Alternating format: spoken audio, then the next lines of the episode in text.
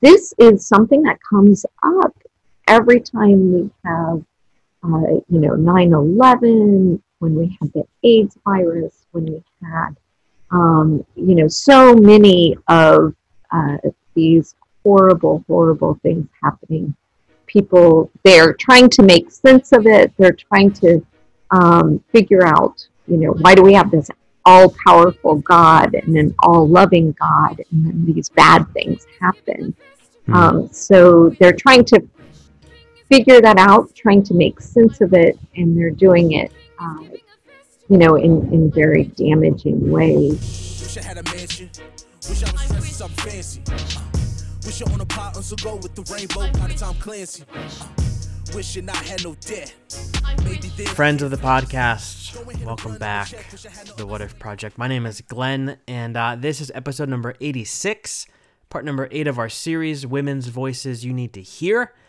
And today we're sitting down with Carol Howard Merritt to talk about her book, uh, Healing Spiritual Wounds. And this is a good this is a good episode, good day to drop by. Uh, I actually talked to Carol uh, last week and usually I record things fairly far in advance, so I was planning on actually dropping her episode towards the end of the series. But we talked about the coronavirus. And we talked about how some of the language and rhetoric around the coronavirus being God's judgment on evil is creating spiritual wounds in people that may or may not rear their ugly head somewhere down the road. So we had a, a really good conversation about some really uh, deep and I think applicable things. Now, I have to give you the heads up. We had a slight issue with recording. Uh, the first half of the episode, sound issues are, there's really no problem. The second half of the episode was a challenge to edit because I don't know what was going on with the volume on Carol's side. Um, I don't know if it was a mic issue. I don't know if there was some kind of uh, interference, like background. I don't know what was going on, uh, but it was a little bit difficult to hear at some point. So I had to splice some things out. I had to play with the volume levels a little bit. So there might be some times where you've got to really uh, listen. It might be better to wear headphones when you listen. I don't really know. Uh, hopefully, it will work out. Um, I ran up by my wife. She said some parts are hard to hear, but you know, I think you can make out everything that's going on. So, anyway, do your best to listen because that's actually the part at the end where we talk about the coronavirus stuff. So, um, I try to work some editing magic with my Mac, and uh, we will see uh, how it goes. Couple things uh, before we we hit we hit play. Uh, number one uh, the Heretic Shop is still open. So I was actually going to close it down about a week ago uh, and then reopen it in May with some new merchandise uh, for Pride Month in June to go along with a Pride series that we're doing. Um, but some people told me, like, hey, I get paid at the end of this week, so can you keep it open a little while longer because I want to buy some things? And so it's going to be open uh, for the rest of this week and uh, I don't know. I just keep pushing it back. Maybe we'll just keep it open through June. I don't really know, but it's it's open right now. And so if you go to whatifproject.net, click on store, it'll take you right to the site. There's a whole bunch of heretical goodies there: t-shirts, mugs, stickers, backpacks, all sorts of stuff to wear your What If Project passion on your sleeve, on your back, on your notebook, uh, in your surrounding your coffee in a mug, whatever, whatever. I don't know what's going on right now, uh, but the store is open, so head over there and uh, and check it out. What If Project Community is a really cool place on Facebook where you can go to find other people who maybe like yourself are wandering through some sort of wilderness of their faith, asking questions, exploring different ideas. I love this group so much, um, especially during this time of um, social distancing slash some people doing quarantining type stuff. Uh, it's a place where you can go to kind of escape uh, the, the the crazy stuff that might be coming on your social media feed, and kind of interact with some people who are just asking questions about their faith, exploring ideas, sharing resources, encouraging each other. Uh, there are people in there who have been Christians for a long time. There are people who are borderline atheist, agnostic. There are people who uh, are Buddhist. There are a whole bunch of different people doing a whole bunch of different things. And uh, I think it's one of the most encouraging places in the world. So go check it out. The link to that will be in the show notes as well. You can just search What If Project Community on Facebook and uh, it will pop up. Uh, what I want to do before we go into the episode, I want to read for you an excerpt from Carol's book. Uh, one of the things that we're doing during this series is before we roll into the episode, I'm reading for you something uh, that was written by a female voice. So whether it's a book that our uh, guest has written, whether it's a piece of um, feminist theology or something like that, maybe a, a poem of some sort. Uh, but I want to read for you an excerpt from Carol's book, and uh, then we're going to roll right into the episode. And this is what Carol says. She says, In much the same way, we value certain aspects of the God that we worship. Anthropologists realize this. When students of humankind want to understand a culture, they take a careful look at its religions, myths, and artifacts. A society who worships a wrathful God will reflect violent characteristics and honor those traits in its people. They will begin to believe that God calls them to war rather than to forgiveness. Thanks for dropping by, my friends. This is my conversation with Carol Howard Merritt. Enjoy. Wish I had a mansion. Wish I was dressed something fancy. Uh, wish I own a pot on go with the rainbow by the Tom Clancy. Uh, wishing I had no debt. Maybe then I can't flex. Go ahead and run, I'ma check. Wish I had no Uncle Sam Mo's beating on my chest. Wishing for my people. Uh, wish I had more better leaders. Have enough to make our own land. Name our own hey, everybody, welcome back to the What If Project podcast. Uh, today we are joined by Carol Howard Merritt, who wrote a wonderful book called Healing Spiritual Wounds, subtitled Reconnecting with a Loving God After Experiencing a Hurtful Church, that has helped me uh, immensely as I've begun processing through some of my own uh, spiritual wounds. And so, Carol, uh, welcome to the podcast. It's an honor to talk with you. Thank you so much for having me on. It's it's an honor to be here.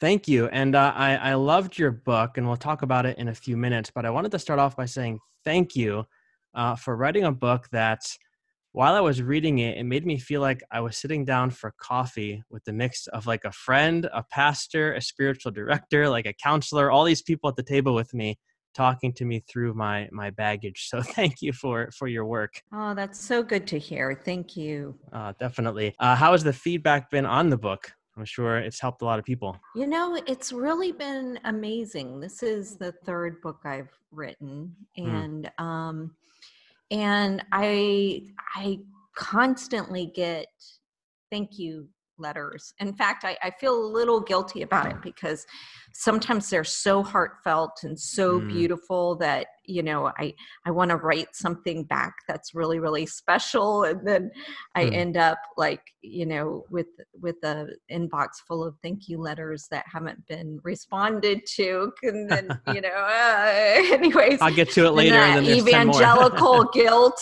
like oh, takes over again.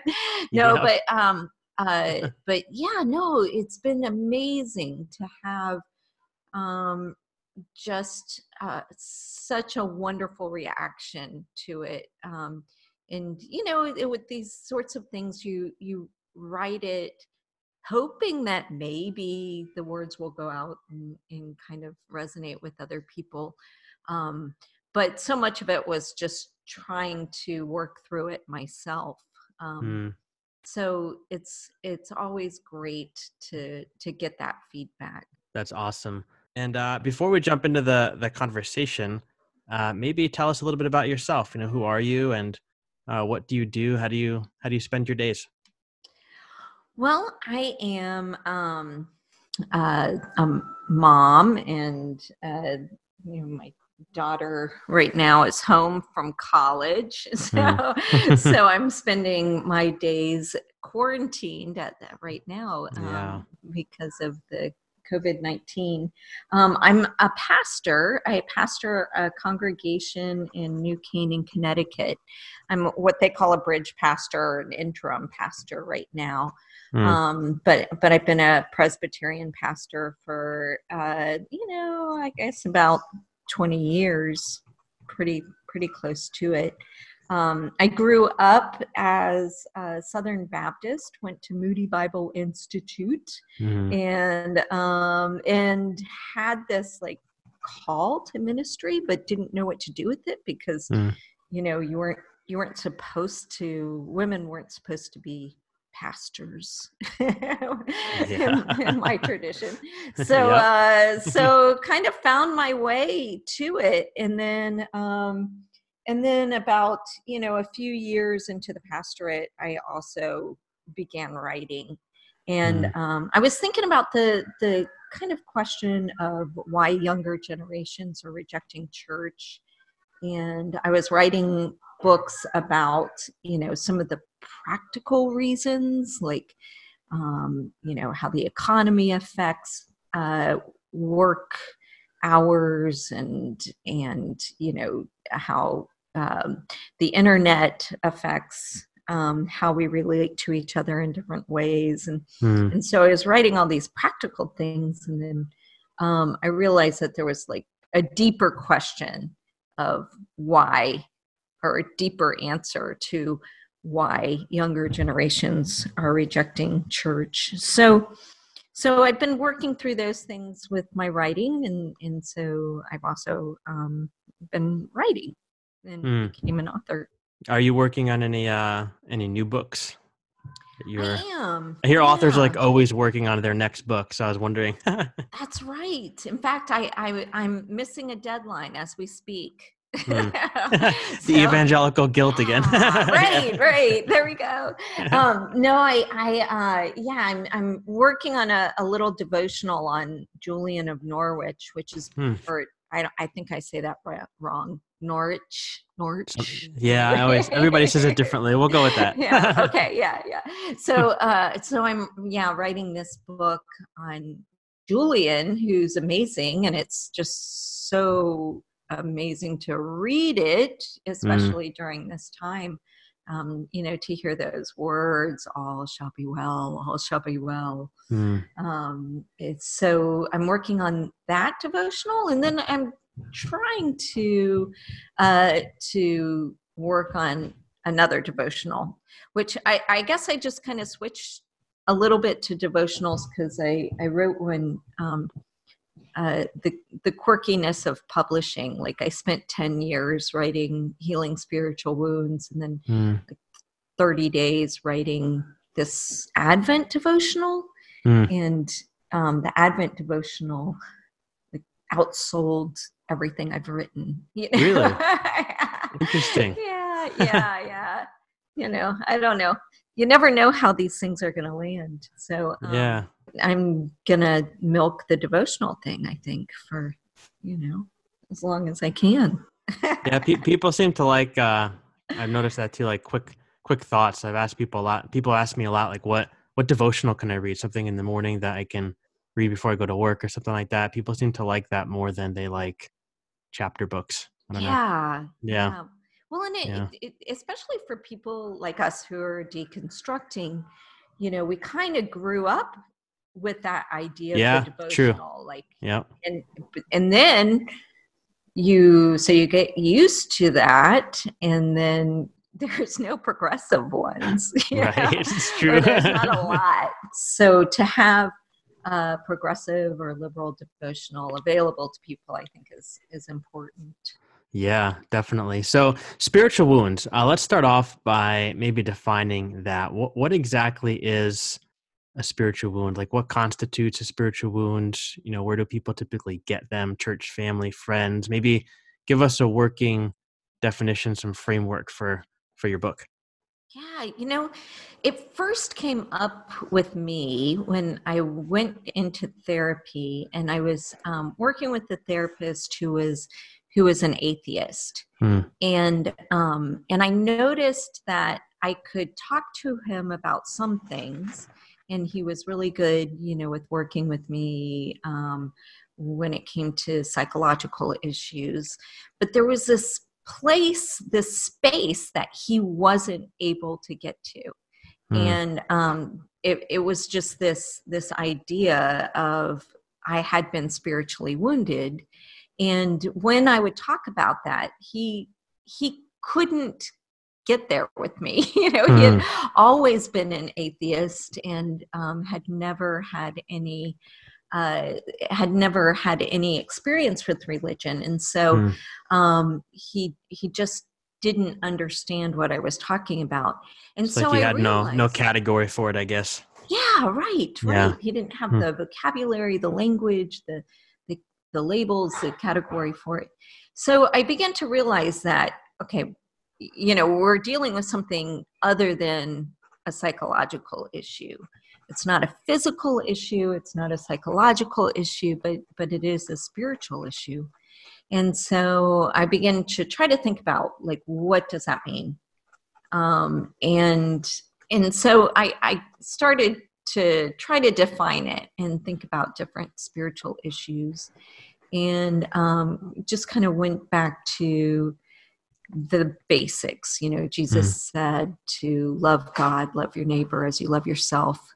And I realized that many of our spiritual issues, when it's a spiritual wound, it has to do with those three things either loving God, loving your neighbor, loving yourself. Um, you know, you may uh, have difficulties loving God because you have um, imagine God as ang- angry and vengeful, mm. and um, and so your love of God is imperfect because your your image of God is um, is cr- one that's cruel. You know, you've mm. been taught uh, to imagine God as cruel and vengeful, um, or there might be a sense that um, you were told that loving yourself was wrong. Mm. Um, and so many people aren't able to love themselves. Um, uh, you know, I'm, I'm part of the Presbyterian tradition, so we have uh, we have a very strong idea of depravity like mm. you know every every person total depravity depraved. Yep. yeah right. Yep. total depravity. so um which you know in some ways i think might be helpful when you're like trying to run an organization to realize that everybody needs some checks and balances or something yeah but but but when it comes to the formation of a human soul, like mm. to hmm. tell people that they are depraved and yeah. that they're bad, that's right. that's pretty awful, right? Mm. Yeah. Um, and and it helps us to not love ourselves. It it um, you know it, it makes it so we're not able to love ourselves very easily. Um, some people have been, uh, you know, taught purity codes or just different ways in which we are, are have um, not a, been able to love ourselves in a full and complete and healthy way. Mm. Um, and then the sense of loving your neighbor. Uh, for me, my faith was very, very wrapped up in uh, the religious right and um, my parents were very very involved with you know the newt gingrich revolution mm-hmm. and um, way back when but uh, but you know they they have been very involved with the the formation of the religious right and, and everything that means and um, so often in that uh, we weren't able to love our neighbors in in ways that were important. So mm. when it came to building the social security net um, as a nation, when it came to making sure that children had uh, food, making sure that um, women had, uh, you know, um, milk and and mm. the things that they needed when they were pregnant or when they had when they were moms or you know making sure that safety net in our society was strong and healthy um, everything that we were taught i was taught when i was growing up went against that went mm. against you know loving your neighbor so there was damage there as well Hmm. Um, so th- I, I think that's when spiritual wounds happen.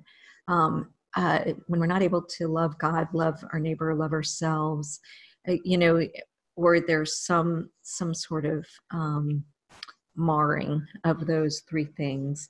And sometimes those things happen through doctrine. Hmm. Um, sometimes that happens because you know uh, an inappropriate relationship with a pastor or um, you know some some other external force uh, that happens so it can come from a variety of different places if one or all of those things are out of whack at the same time yeah exactly yeah. Uh, what i wanted to do if it's all right with you is i want to kind of share with you one of my spiritual wounds and then get your your take on it um, absolutely um, so for me uh, I've recently discovered that one of my most significant wounds came as the result of a theology, or as you said, a doctrine that I was taught since I was in the like third or fourth grade. And I, I went to a very small, uh, very conservative uh, evangelical private school from the fourth through 12th grade. And uh, then I went to Bible college and seminary. And all throughout, I was taught this doctrine of hell. So mm-hmm. uh, you've got to believe in Jesus, uh, you've got to believe the right things about Jesus say the sinner's prayer, all that stuff. And if you don't, you know, then you go to hell and you you're tortured essentially for forever. And I can remember as a as a fifth grader being told that like I needed to evangelize to my parents because if they didn't say the sinner's prayer and I wasn't sure that they did, then they would be in hell when they died. And I would be in heaven, apparently having a great time, even though they weren't going to to be there. And as a child, like I already had very minor separation anxiety. Mm-hmm. And that absolutely terrified me. Like I could remember crying in my bed at night, being afraid to tell my parents, who always told me that I could tell them anything, but I was afraid because if I did tell them about what I learned, well, like then maybe they would just say the sinner's prayer to help me feel better, but not really mean it. And I knew in my mind that if, they didn't mean it, then they're going to go to hell anyway. And that created even more anxiety in me. And so I felt as this very young boy, like stuck between a rock and a hard place. I remember having you know, nightmares about it. I worried about it. I was afraid. And so I was wondering, you know, have you found in your own life, in your own ministry, that this doctrine of hell creates a spiritual wound for people? And what exactly are your thoughts around that and, and my story as well in particular? Oh yeah, it's it's a hugely damaging doctrine, I hmm. believe.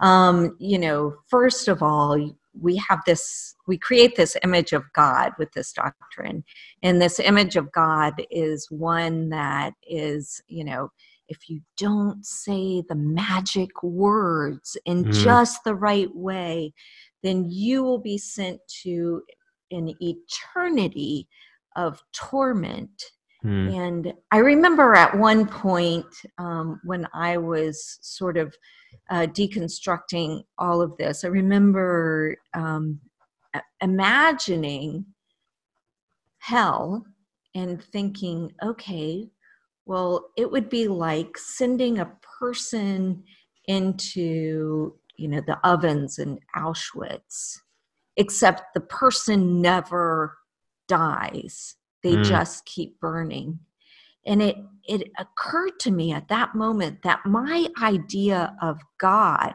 was crueler than hitler yeah you know and this idea that god would be so cruel that um that god would separate parents from children that god would separate you know i mean it's just unbelievable that we teach children these right. things mm. and and then not only that but um uh you know you sound very compassionate with with your um with your concerns and your worries and and so you're you're hmm. You know uh, thinking about your parents and worrying about their eternal salvation um, but but oftentimes that turns into for some people you know this sort of like vengeful idea like oh well you're going to burn in hell and i'm not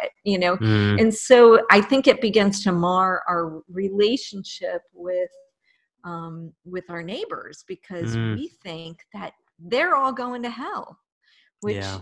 is such a weird way to be moving about in the world to Hmm. imagine that, you know, they're going to die and go into eternal damnation. Hmm. So, um, I, you know, there are just so many ways in which this doctrine hurts people, and um, and you know, and and it's hard for us to imagine sometimes another way um, to think about, you know, what what what happens. Um, Yeah. so I don't know. I- I believe that, um, and and there's so many scriptures in the Bible that also talk about, you know, God sent His Son into the world not to condemn them, to di- condemn the world, but that the world should be saved. You know, or Yeah. every knee shall bow, every tongue confess that Jesus Yeah. Christ is Lord. Or, I mean, there are just like so many of these scriptures that even if you took the Bible absolutely literally, um, they they point to a sense of God restoring all of heaven and all of earth. I think we can imagine a more life-giving uh, end to this story. Yeah, for sure for sure and it's funny like I, I talk about this a lot on the podcast just because it was it was such a big piece of my journey but yeah. i remember i remember like yesterday when rob bell's love wins came out yeah. and i had been a rob bell junkie for a while because i was involved in youth ministry and so we played those Nooma videos all the time and so his book came out and i went to uh, the local christian bookstore which was part of the school that i i grew up in they had a little like they called it the bible house they had it right next to the school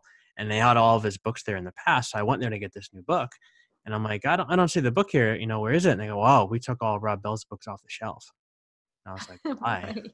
and I was like, why? And they're like, well, haven't you heard about the book? I'm like, I heard about it. I haven't read it yet. He's like, well, we can't have that kind of material in our school. So I'm like, oh. And so I'm like, well, I'm just going to go to Barnes and Noble and get it because now that you said I can't have it, now, now I really want to read it. So I went to Barnes and Noble that night and I probably read about three quarters of the book. And I was just like blown away that like, holy moly, like there's another way to understand all of these things that I've been taught all of my life. Like it doesn't need to be that way. And for me, that was such an eye opening, I think life changing moment for me to see that there's another way to understand stuff like this. Oh yeah. I mean, I think what the, the greatest thing that uh, uh, John Piper did was to say goodbye, Rob Bell. Right. Farewell. Yeah. farewell. Yeah. That was it. Yeah. then you know it gave it was great. It was like a New York Times bestseller right after that. right and the thing i find interesting though is like and i think important to point out is that that no one as far as i know like meant to inflict that wound on me right. like i i've heard stories you know of church leaders like you said you know before that you know they're literally predators who purposely inflict pain and hurt on people in unmentionable ways but mm-hmm. this wasn't like that like i can look back on those pastors those teachers and i'm still you know fairly good friends with some of them and i really believe that they were generally trying to help me and teach me and lead me but i don't think they realized for whatever reason how their explanations of god and faith and christianity were going to affect you know a young kind of growing and developing mind and how deeply toxic i now realize that they they are and so i guess my next question would be you know when talking about spiritual wounds is it important to make a distinction between wounds that are purposely inflicted and ones that are unintentional? And in, in your opinion is one more um, hurtful or worse like than the other or does it depend on the situation or what are your thoughts on that Oh, I think absolutely, right? It's a lot easier to deal with someone, um, you know, if you think back and, and imagine that someone was trying to save your soul, well, well, you can understand that, you know, Mm, you can understand, you know, that they had so much fervor. Um, uh, so motivations, I think, count for a lot. Um, I mean, that's much different than, you know, a pedophile Mm, priest. Um, you know, it, that's just a world of difference, I believe. Um, you know, when we were when I was writing the book, my editor kept telling me, "Okay, you need to read Desmond Tutu's Book of Forgiving," and I kept putting it off, and he kept sending it to me over and over again. and and the reason was is when we've dealt with spiritual wounds, like people would tell me really quickly, well, you got to forgive. Mm. And they would jump to forgiveness, like the first thing. And often that's not the first thing that you need to be jumping to. You know, you need to be working through a lot of things before you ever get to forgiveness. Mm. And so I kept putting it off and putting it off and putting it off but I finally read it, and it was a fantastic book. Um, just it was Desmond and Mpho Tutu's Book of Forgiving, mm. and um, and part of what they say is, you know, in order to forgive, you need to be able to tell the other person's story, and um, you know, understand the other person so much that you're able to tell their story with compassion. And mm. and so it's a lot easier to tell a story of well my sunday school teacher was really concerned for me and so they taught me this because they were concerned for my eternal salvation um, and and so you're able to get to forgiveness a lot quicker mm. than if um, you know someone was uh, being very maniacal and manipulative mm. uh, you know as a religious leader i think too like as you're talking there's obviously a a big difference between the two. And one of the things that I've been telling people who I've been speaking to have been coming to an awareness of their own spiritual wounds is that, you know, just because don't compare your wound to somebody else's wound. Right. You know, just yeah. just because your wound doesn't seem as significant or terrible or horrifying as somebody else's wound doesn't mean that it's not horrifying for you. And, you know, it's your story and it's your wound and it's your thing that you need to process in your own way and in your own time absolutely yeah mm. and we, and we do that right i mean um, i know right now uh, we're going through this coronavirus and mm. you know things are being canceled and you kind of feel bad about it and then you're like oh but wait people are dying you know yeah. you, yeah. so right. so then you feel bad about feeling bad and, um, mm. but but we just have to really um, you know accept those feelings for for what they are even if they feel even if it, it's it's a small thing or or you feel like it's a small thing it's important to accept your feelings and and understand um, that they're important as well. Yeah.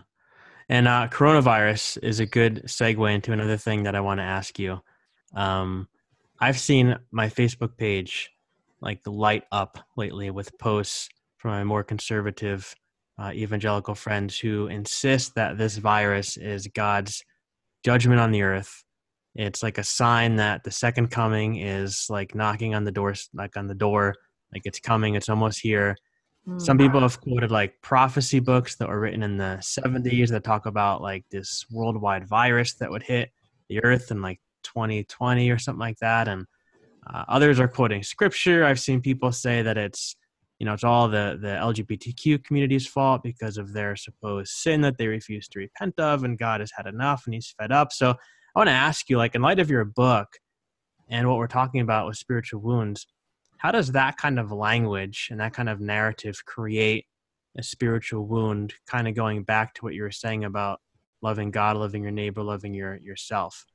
And as people come across this language and this rhetoric in their interactions with people, and they find themselves being wounded, like what what kind of exercises would you suggest in this time period, in this period that we're in, for people to kind of be on guard against the wound that could very easily come as a result of this kind of theology and this kind of thinking? Yeah, that's a great a loaded question. question. That's right, a loaded right. question. How much time yeah. do you have? right. And uh, you know, it, it just seems like Facebook and so much of social media has brought out a lot of this.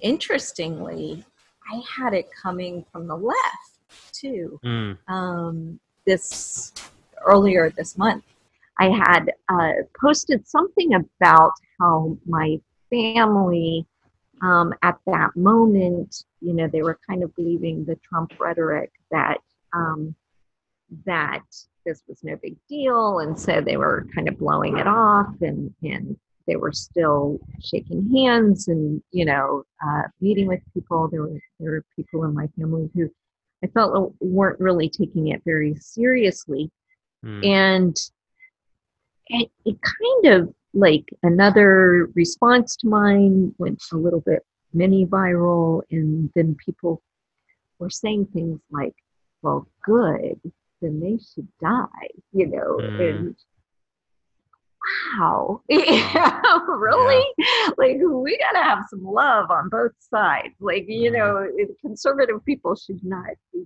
dying because um you know because they believe trump uh, mm. So, so I found it fascinating to to see it coming from both sides. But um, this is something that comes up every time we have, uh, you know, 9/11, when we had the AIDS virus, when we had, um, you know, so many of uh, these horrible, horrible things happening.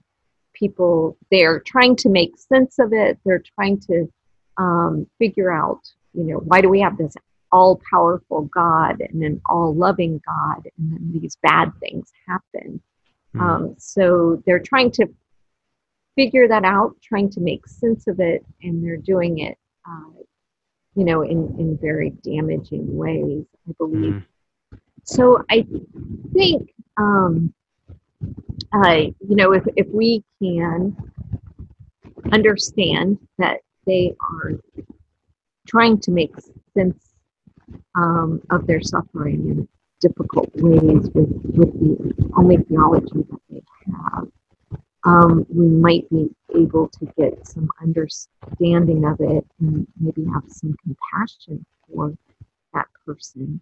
mm-hmm. Um, you know, because imagine living with the thought that you have a God who's willing to wipe out just thousands of people.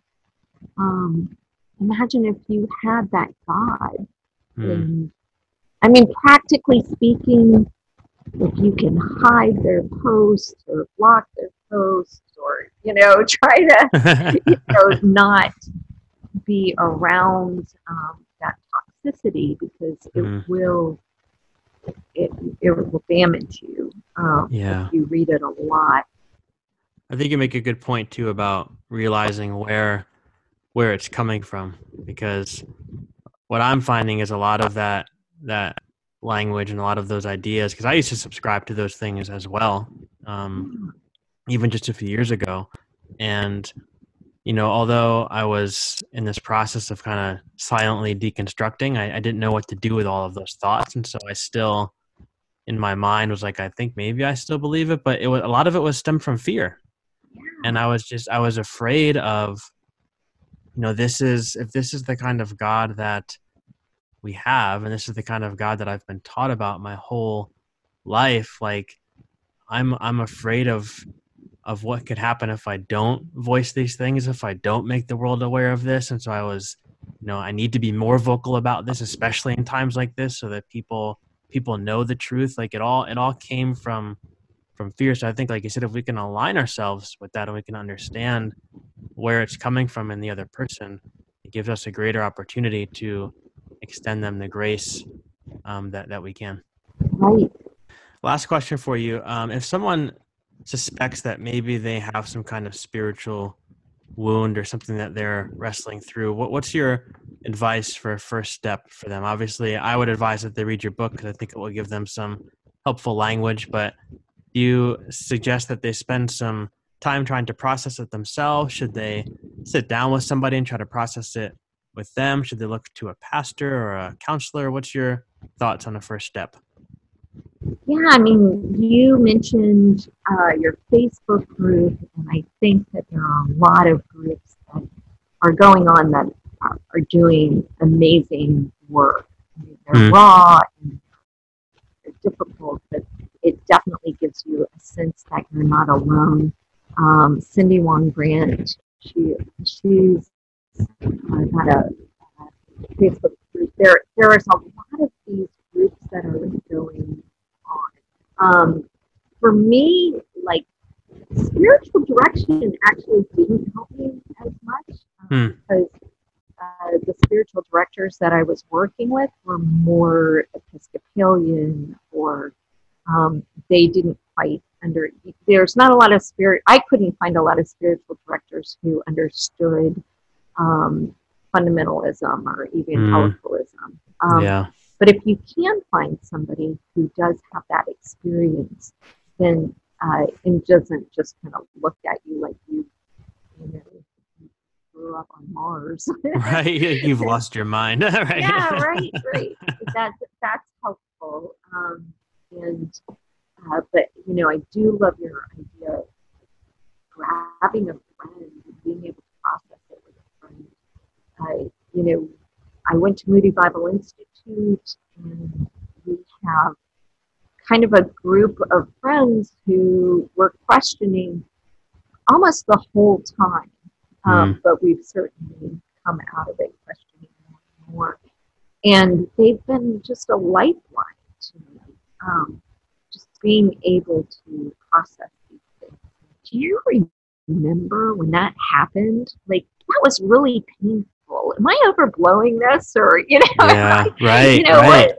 Did that did that hurt? You know, Yeah. and just sort of have those reality checks and being able to um, to to talk with people through that, I think is is wonderful. Um, so I, you know, and, and I just really appreciate the space that you're creating um, for your audience, both here in the podcast and on Facebook and, and in different places. Um, your presence on Twitter and and because these things are incredibly important right now. About 25% of the country grew up evangelical, Hmm. and there are so many people, or not grew up evangelical, but they have, have been evangelical um, in their lives at some point in their lives. And I think that, especially, you know, with people who are dealing with purity issues or people who are um, hurt because they're LGBTQ, um, people who have been damaged in, in those really um, core ways uh, just need each other to be able to rebuild. Yeah. Well, Carol, this has been a uh, wonderful conversation. Thank you for taking the time for me. We're just about out of time. I don't want to keep you. I know you have a, a lot of things uh, going on, but thanks for joining me. It's been a pleasure. Well, thank you for the invitation. It's great to meet you and to talk with you. Uh, you as well. And before you go, where can people connect with you online? Um, let's see. I'm on Twitter mostly right now at uh, Carol Howard. Um, and then you know, I don't know. I'm I'm one of you know many bloggers who has a sad blog that Right. hasn't been touched in a while. Yeah. Um, you know, I hung in there for a long time, but you know, it's, it's a little hard now. But you know, at Carol Howard, if you're ever in the wilds of New Canaan, Connecticut, you can, uh, you know, visit our church at First Presbyterian Church of New I'm on Facebook, not super active there, but I'm there. So I'm here and there. Got it. Well, I'll put the links to that and your book as well in the show notes, and people can go pick it up and they'll go and find you. Wonderful, wonderful. Thank you so much. Perfect. Thank you, Carol. Have a great night. You too. Bye bye.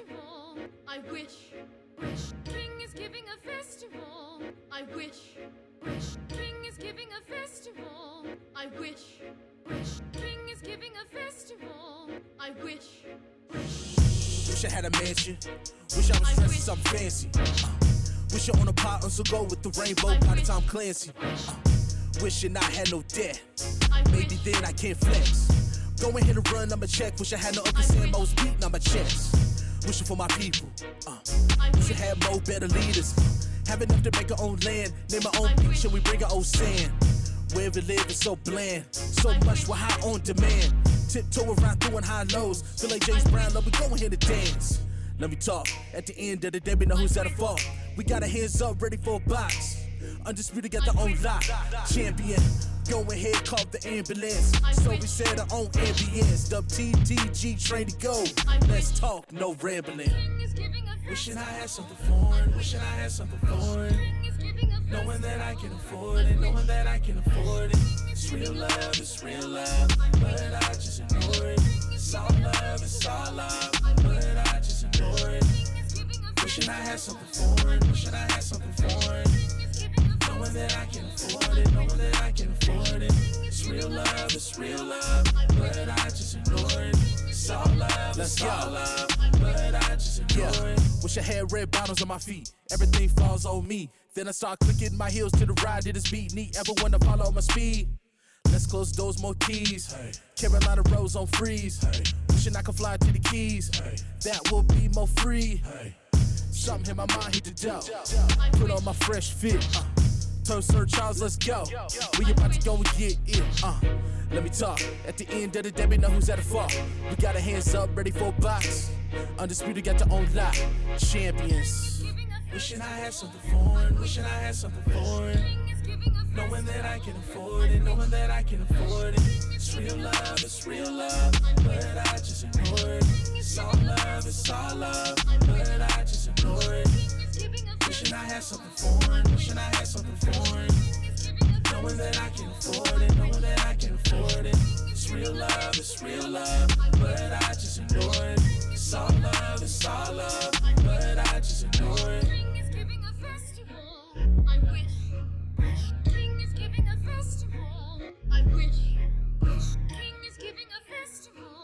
I wish. King is giving a festival. I wish.